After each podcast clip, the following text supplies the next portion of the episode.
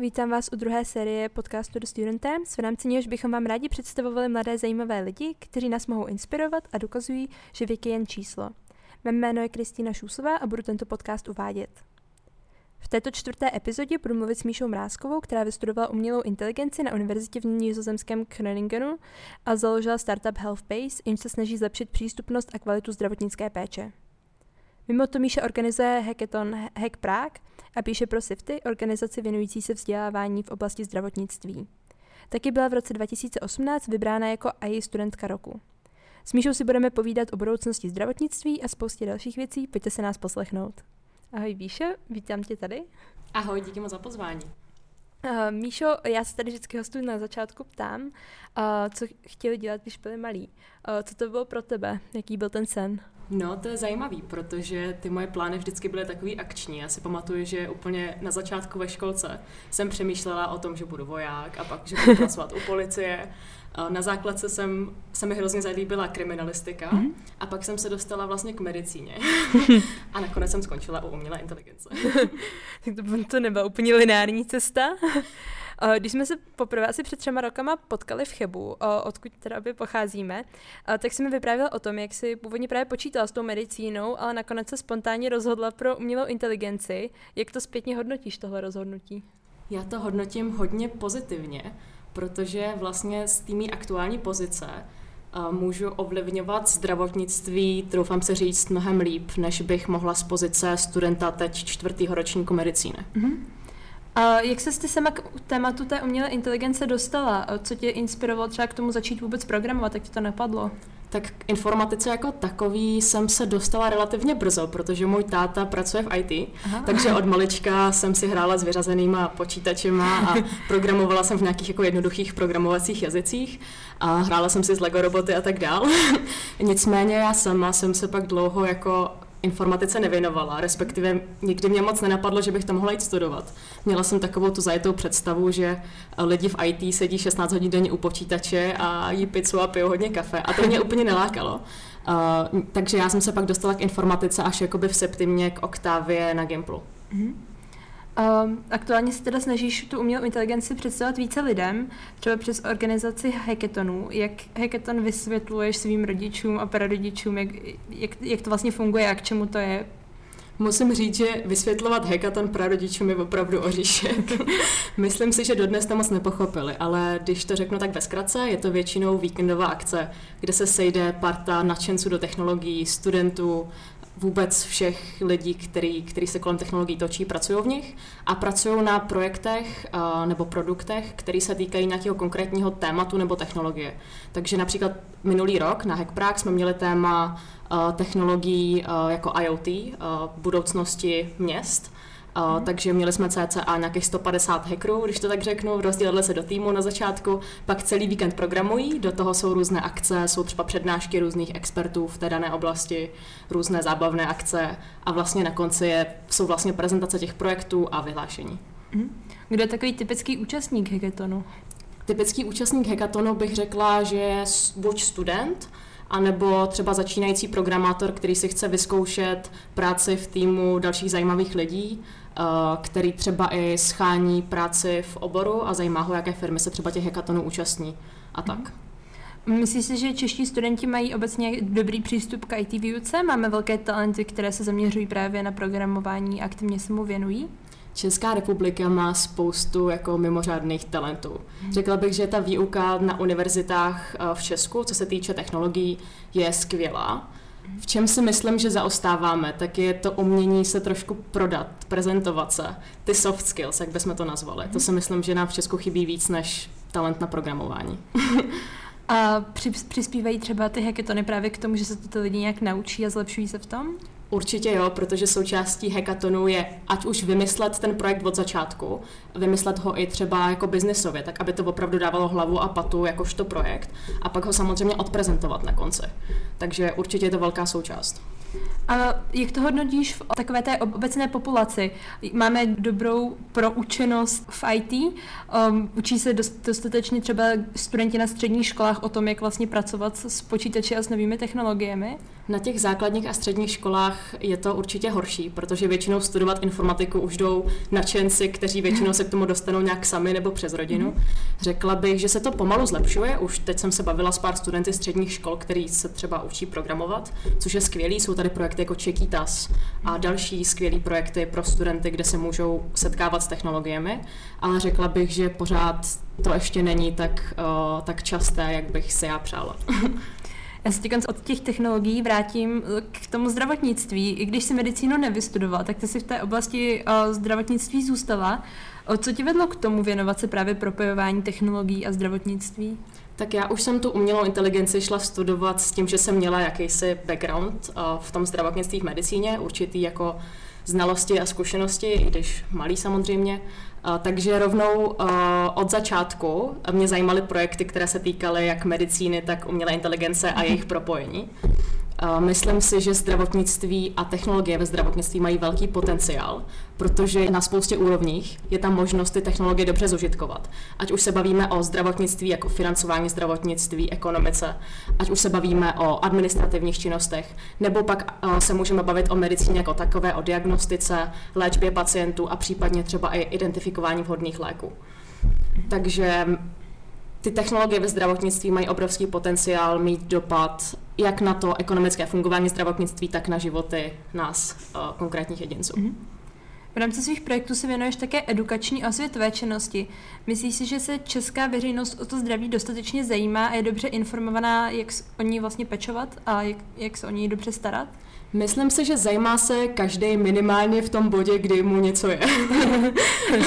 S tou informovaností je to o něco horší, protože samozřejmě člověk ve chvíli, kdy ho něco bolí, kdy mu něco je, tak začne samozřejmě googlovat, co by to mohlo být, jak by to mohlo léčit a ty informace, na které narazí, nejsou vždycky úplně užitečné a relevantní, často straší ty lidi a tak dál. Takže já si myslím, že by byla určitě zapotřebí uh, lepší vzdělanost lidí obecně ve zdravotních tématech. Mm-hmm. Tahle otázka mi sloužila jako takový vodič k druhé části rozhovoru. Um, o zdraví existuje spousta informací na internetu, které jsou ale často právě protichůdné a můžou nám spíš škodit a lidé mají problém se v nich zorientovat. Může AI uh, pomoci tenhle problém vyřešit? Já si myslím, že jo, protože tam se trošku i dostanu k tomu, co dělá naše firma. Mm-hmm. Já si myslím, že každý člověk by o sobě měl mít přehled o svém zdraví. Vlastně my od, to, od toho o sobě víme úplně nejvíc. A jednak uh, máme informace ze zdravotního systému, nějaké jako zdravotní zprávy od lékařů, jednak třeba informace z různých aplikací, které nám pomáhají sledovat zdraví. A pokud my tyhle ty informace dokážeme dobře zužitkovat a třeba využít i nějaký model strojového učení, který tyhle ty informace dobře zpracuje, tak pak by nám nám mohla umělá inteligence poskytnout i třeba na míru uh, různé uh, texty nebo doporučení, články, které se vztahují k těm konkrétním parametrům, když to tak řeknu, našeho života. Uh, protože je jasný, že ty obecné rady a, a informace, které nalezneme na internetu, tak nebudou přizpůsobeny těm našim potřebám. Takže i když na internetu najdu, je zdravý jíst oříšky, tak já můžu mít alergii na oříšky a neprospěje mi to nevede tohle k takové trošku hypochondrii, že se, že se budeme analyzovat až příliš a budeme mít pořád pocit, že máme příznaky nějakého počínajícího onemocnění? Já si myslím, že ta hypochondrie spíš vychází z té jako neznalosti a z těch právě obecných rad na tom internetu. Protože člověk zadá, že ho bolí hlava a má teplotu a já nevím co. A teď mu vyjede, že prostě do dvou týdnů uh, zemře. Takže myslím si, že tím, že budeme mít těch informací víc, tak spíš uh, se tím budeme bránit tady tahle hypochondrie a zbytečnému strašení zapojení lidí. Mm-hmm. Jak si mám teda představit to větší zapojení moderních technologií a umělé inteligence do zdravotnictví? Jak to třeba změní i jako moji běžnou návštěvu u lékaře? Mm-hmm. Já bych si představovala, že díky těm technologiím my budeme moct převzít uh, tu odpovědnost za to zdraví, jako každý z nás, protože my jsme v tom systému úplně nejdůležitější každý jednotlivý člověk a pacient. Měl by mít informace o sobě dostupné a měl by jim rozumět a rozhodovat se na základě uh, těch informací. A v tomhle jsou technologie skvělé, protože dneska máme všichni smartfony, máme různé chytré doplňky a hodinky a wearables mm. a mhm. aplikace, uh, díky nimž dokážeme to zdraví sledovat vlastně z pohodlí domova. Um, ty jsi zmínila právě ty wearables, protože uh, tam bych řekla, že je teď poměrně velký trend mít nějaké ty fitness hodinky právě a monitorovat, uh, kolik jsem toho za den ušel a co, kolik kalorií jsem snědl a tak dále. Uh, přináší tyhle přístroje nějakou tu budoucnost zdravotnictví přispívají ke zlepšení našeho zdravotního stavu, nebo je to jenom jako, že se monitorujeme, ale vlastně z toho nemáme žádný výstup? Takhle, no, ty variables ještě nejsou tak dlouho, bych řekla, na trhu, abychom dokázali zhodnotit nějaký jako dlouhodobý uh, impact na naše mm-hmm. zdraví. Nicméně myslím si, že určitě můžou přispět právě té informovanosti.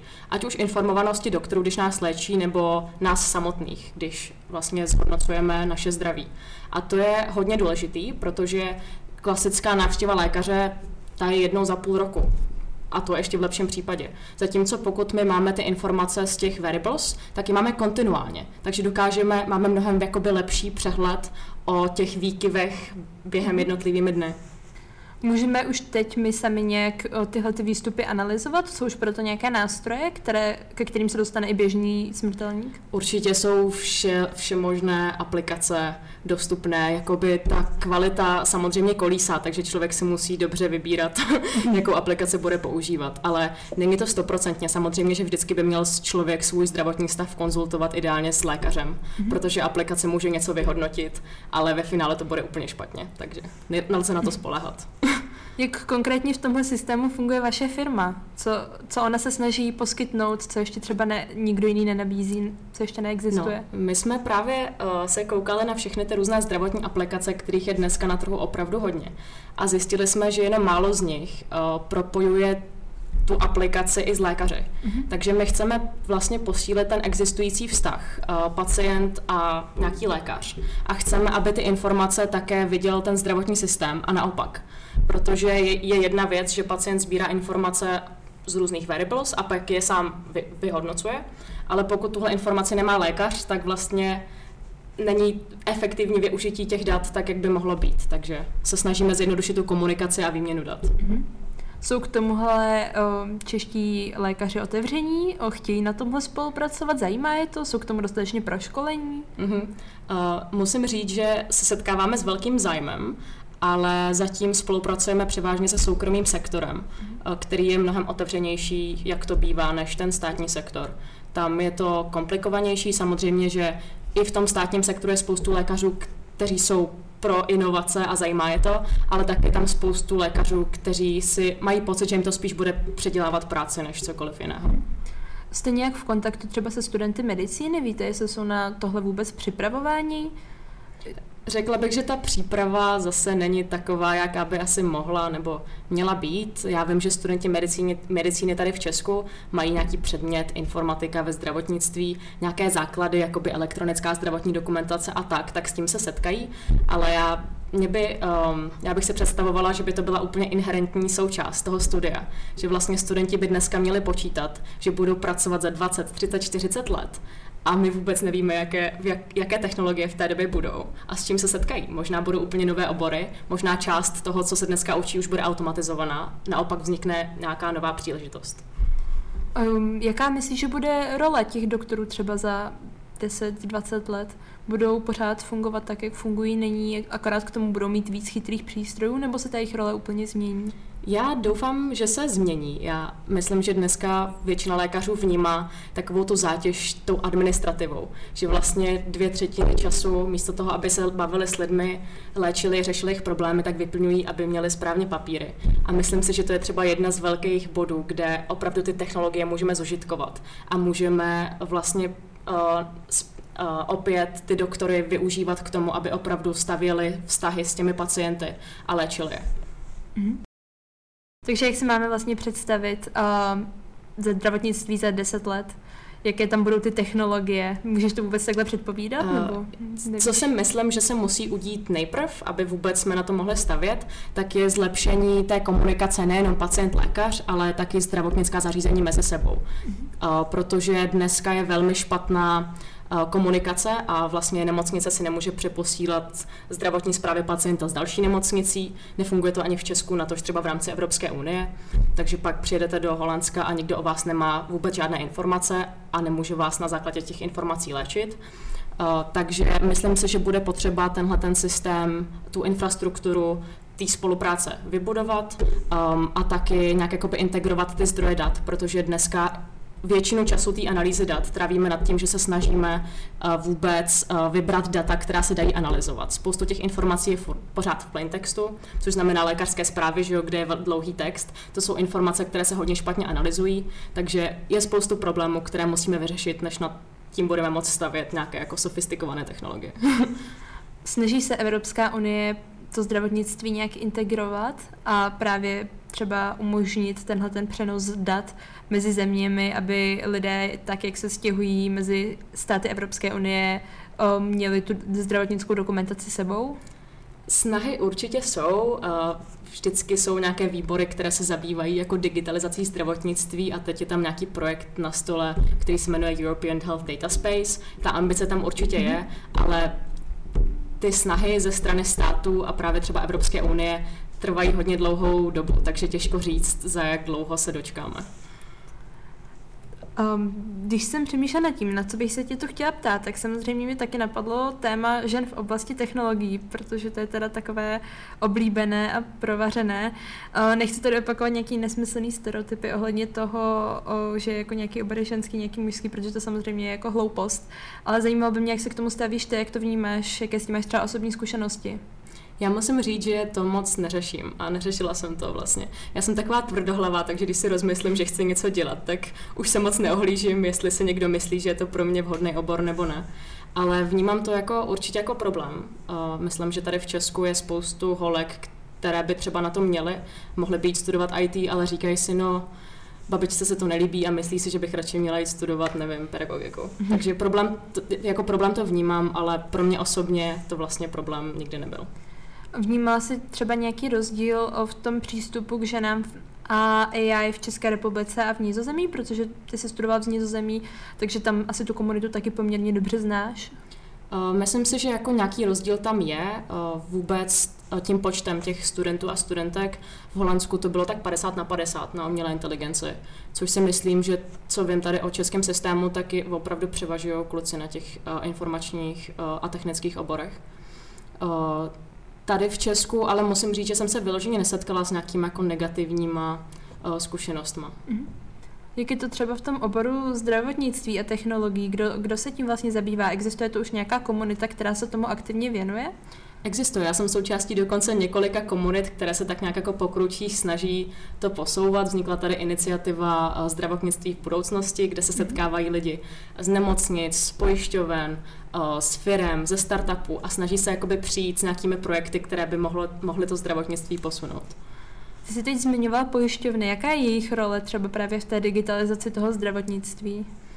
No, přiznám se, že my jsme s několika pojišťovnami mluvili v rámci právě implementace uh, naší, našeho softwaru. Uh, ta komunikace s nimi je pomalejší, samozřejmě záleží na tom, jaká pojišťovna to je. Jsou pojišťovny, které jsou ochotnější uh, se té digitalizaci věnovat, ale myslím si, že třeba teď ta covidová krize velmi prospěla těm pojišťovnám, protože najednou museli začít proplácet telekonzultace, mm-hmm. výkony na dálku a to je něco, co dlouhou dobu eh, jsme se nemohli dokopat k tomu, aby se to posunulo a najednou to bylo potřeba, mm-hmm. takže k tomu posunu došlo velmi rychle. Um, zajímá se o tohle téma nějak i ministerstvo zdravotnictví? Má nějaké pracovní skupiny, které se tomu aktivně věnují a snaží se to nějak posouvat?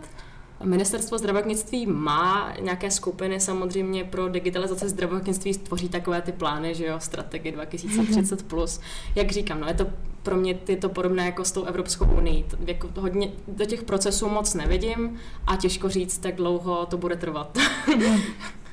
Jak by to mělo být podle tebe? Co si myslíš, že by se teď mělo udělat, abychom nezaostali za tím vývojem, který tady bez pochyby je a který se třeba v jiných zemích bude projevovat mnohem víc než u nás? Já si myslím, že ten drive uh, musí přijít od těch lidí a že i ta cesta do toho státního zdravotnictví a těch technologií ve státním zdravotnictví, tak je právě skrz ty pacienty, kteří přijdou a řeknou, já tady používám tuhletu, tuhletu, tuhletu aplikaci, je to super, nechcete to taky používat, nebo uh, myslím si, že byste mohli využívat nějaký data, který jakoby já zaznamenávám. A pokud ten tlak bude dostatečně silný, tak si myslím, že postupně, postupnými krůčky se tam dostaneme. Vytváříš takový tlak na svého lékaře? Uh, já musím říct, že vždycky, když jdu k lékaři, tak se s ním uh, bavím o nějakých jako uh, nápadech a inovacích technologických, co mě napadnou. Takže jo. Ty jsi teď ukončila bakaláře, co tě čeká, jaké máš plány do budoucna? No, tak tenhle rok se na další studium nechystám, protože mám spoustu projektů, ať už firemních nebo nějakých dalších projektů, na kterých pracuju a přemýšlím, jestli půjdu něco studovat další rok nebo ne, ale zatím jsem se nerozhodla, co přesně. Jaké obory jsou ve hře?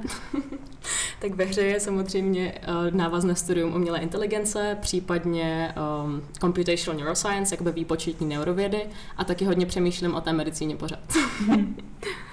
Já bych si teď přesunula uh, k třetí části, což je rozstřel, kde ti vždycky řeknu dvě slova a ty si vybereš jedno z nich. Bude to impulzivní rozhodnutí, ale není závazné teda. První část je taková obecnější a druhá je víc šitá na tebe. Takže můžeme asi začít, jsi připravená? Ano. Kafe nebo čaj? Kafe. Hory nebo moře? Hory. Knížka nebo film? Knížka. Města nebo venkov? Venkov. Vánoce nebo Silvestra? Silvestr. Uh, Elon Musk nebo Bill Gates? Elon Musk. Večerní programování nebo pročítání článků o inovacích v medicíně? Pročítání článků o inovacích v medicíně. Nizozemí nebo Česká republika? Česká republika. Fakta nebo příběhy? Mm, fakta. Týmová nebo individuální práce? Týmová práce. Super, tak si prošla. A, a teďka na závěr bych ti chtěla požádat o nějaké tři myšlenky, co si myslíš, že by si z tohohle podcastu měl posluchač odnést. Tak za prvý uh, si myslím, že lidi by se měli zajímat více o své zdraví, měli by se o sebe starat a pochopit, že oni jsou ti, kteří mají největší roli ve svém zdraví. Neměli by se spolehat ve 100% na zdravotnický systém. Další věc, co bych chtěla, aby se odnesli, je, aby se nebáli technologií, aby neměli tu představu, že nás tady technologie budou ohrožovat. A aby se třeba i sami vrhli do nějakého studia um, programování nebo technologií, aby se toho nebáli, aby si neříkali, já na to nejsem, aby to prostě zkusili. Mm-hmm. A přemýšlím o té třetí. Ta třetí je asi, aby se nebáli kombinací oborů, o kterých si myslí, že spolu jako zdánlivě nesouvisí. Ať se pustí do toho, eh, co je baví a ať se zas tak nezaobírají o tím, co se o tom myslí okolí. Já moc děkuju a jsem ráda, že jsi přišla a že jsme si takhle mohli popovídat a doufám, že to bude inspirovat spoustu lidí k tomu, aby se technologií nebáli a vrhli se do nich. Já moc děkuju.